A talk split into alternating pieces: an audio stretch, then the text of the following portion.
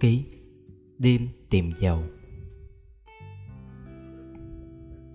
Những đêm chôn dầu vượt biên đã chấm dứt Hôm nay, nhà nước Việt Nam không gọi những người vượt biên năm xưa phải chạy khốn khổ là phản động nữa, mà là cánh tay nói dài của quê hương.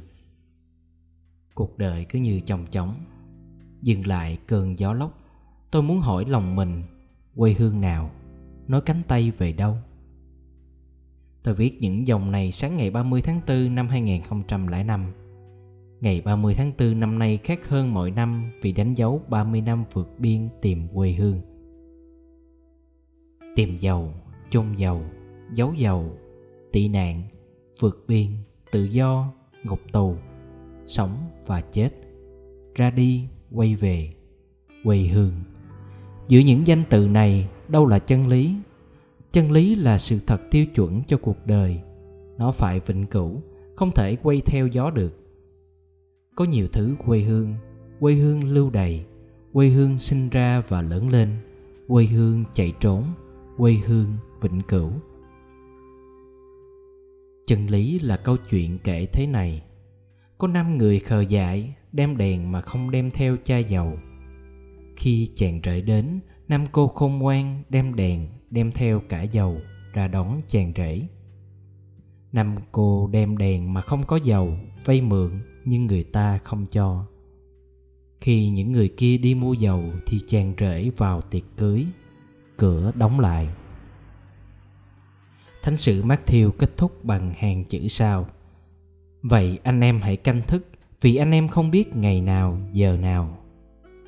Kinh thánh gọi câu chuyện thiếu dầu tìm dầu không có dầu trên đây là quê hương nước trời Kinh Thánh không nói với những người có giàu hãy chia bớt cho người kia. Kinh Thánh không khuyên người ta làm việc bác ái, nhưng bảo hãy canh thức vì không biết ngày nào, giờ nào. Tại sao không chia sớt cho nhau? Cuộc đời có những suy tư, đứng trên bờ giếng ta thấy khác, xuống lòng giếng sâu ta thấy khác. Chẳng hạn người ta cứ than phiền người Việt Nam không đúng giờ, đi trễ Tháng 10 năm 2004, tôi giúp tĩnh tâm tại cộng đoàn Đức Mẹ Hằng Cứu Giúp ở vùng Dallas, Texas. Trong thánh lễ Chủ nhật hôm đó, tôi tâm sự với cộng đoàn. Kính thưa anh chị em, sáng nay thánh lễ Chủ nhật, tôi đứng trên đây mới thấy rõ. Nhiều anh chị em đi lễ trễ quá.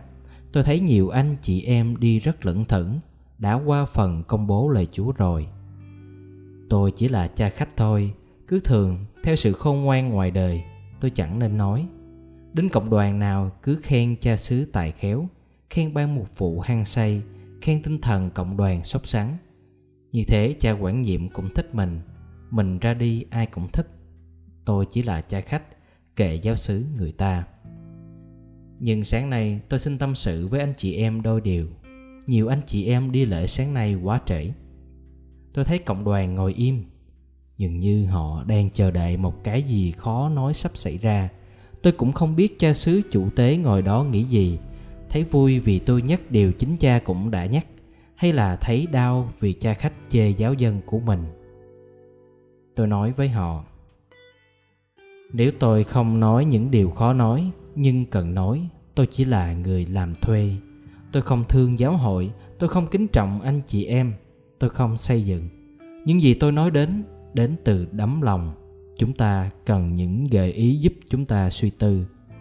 Vì thế tôi xin nói, chúng ta nghe quá thường là người việt nam không đúng giờ.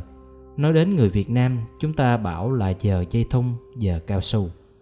Đối với tôi tôi thấy người việt nam rất đúng giờ. Tôi thấy những biến cố lịch sử đã chứng minh rõ lắm tôi xin hỏi anh chị em, có ai trễ giờ vào ngày họ vượt biên không? Cả nhà thờ ngồi im, Hàng trăm người vượt biên, Không ai trễ giờ. Lịch sử chứng minh điều đó.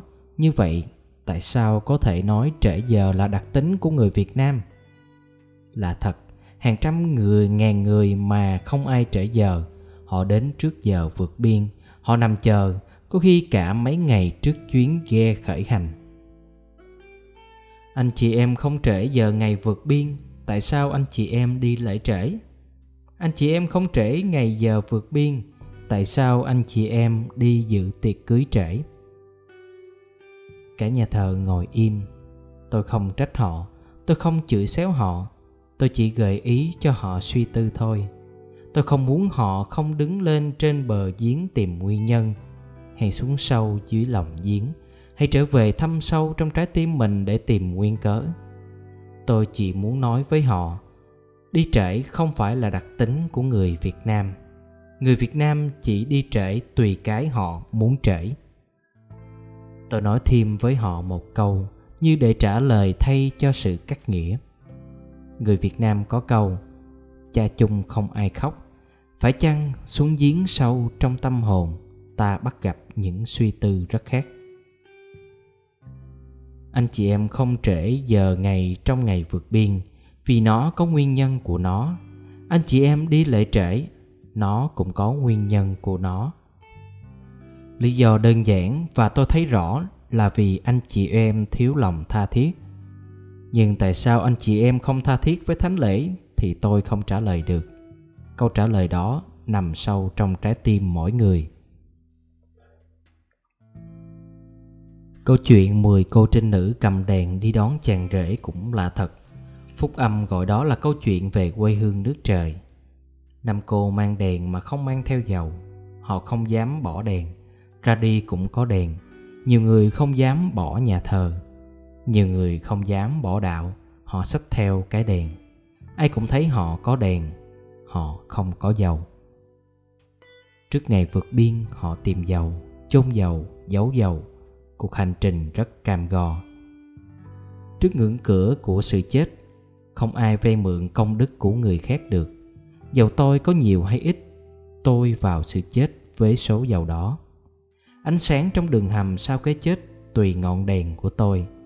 Không ai thắp đèn thay cho tôi, không ai xách dầu giùm tôi được. Tại sao không chia sớt dầu cho nhau? Bây giờ tôi hiểu phúc âm gọi đó là câu chuyện nước trời. Không phải bác ái là lên trời giùm người khác, hay thuê người khác xuống ngục tối thay cho mình. Nhân đức là bình giàu không vay mượn được. Vì thế kinh thánh không thể chỉ cho ta cách vay mượn, mà chỉ có thể dạy ta hãy tỉnh thức. Đó là câu chuyện đường tôi phải đi một mình. Lạy chúa 30 năm vượt biên là con số rất lớn cho một đời người trước ngày vượt biên, con tìm dầu chôn dầu giấu dầu cuộc hành trình rất cam go. Cánh tay nói dài mãi chưa tới quê hương.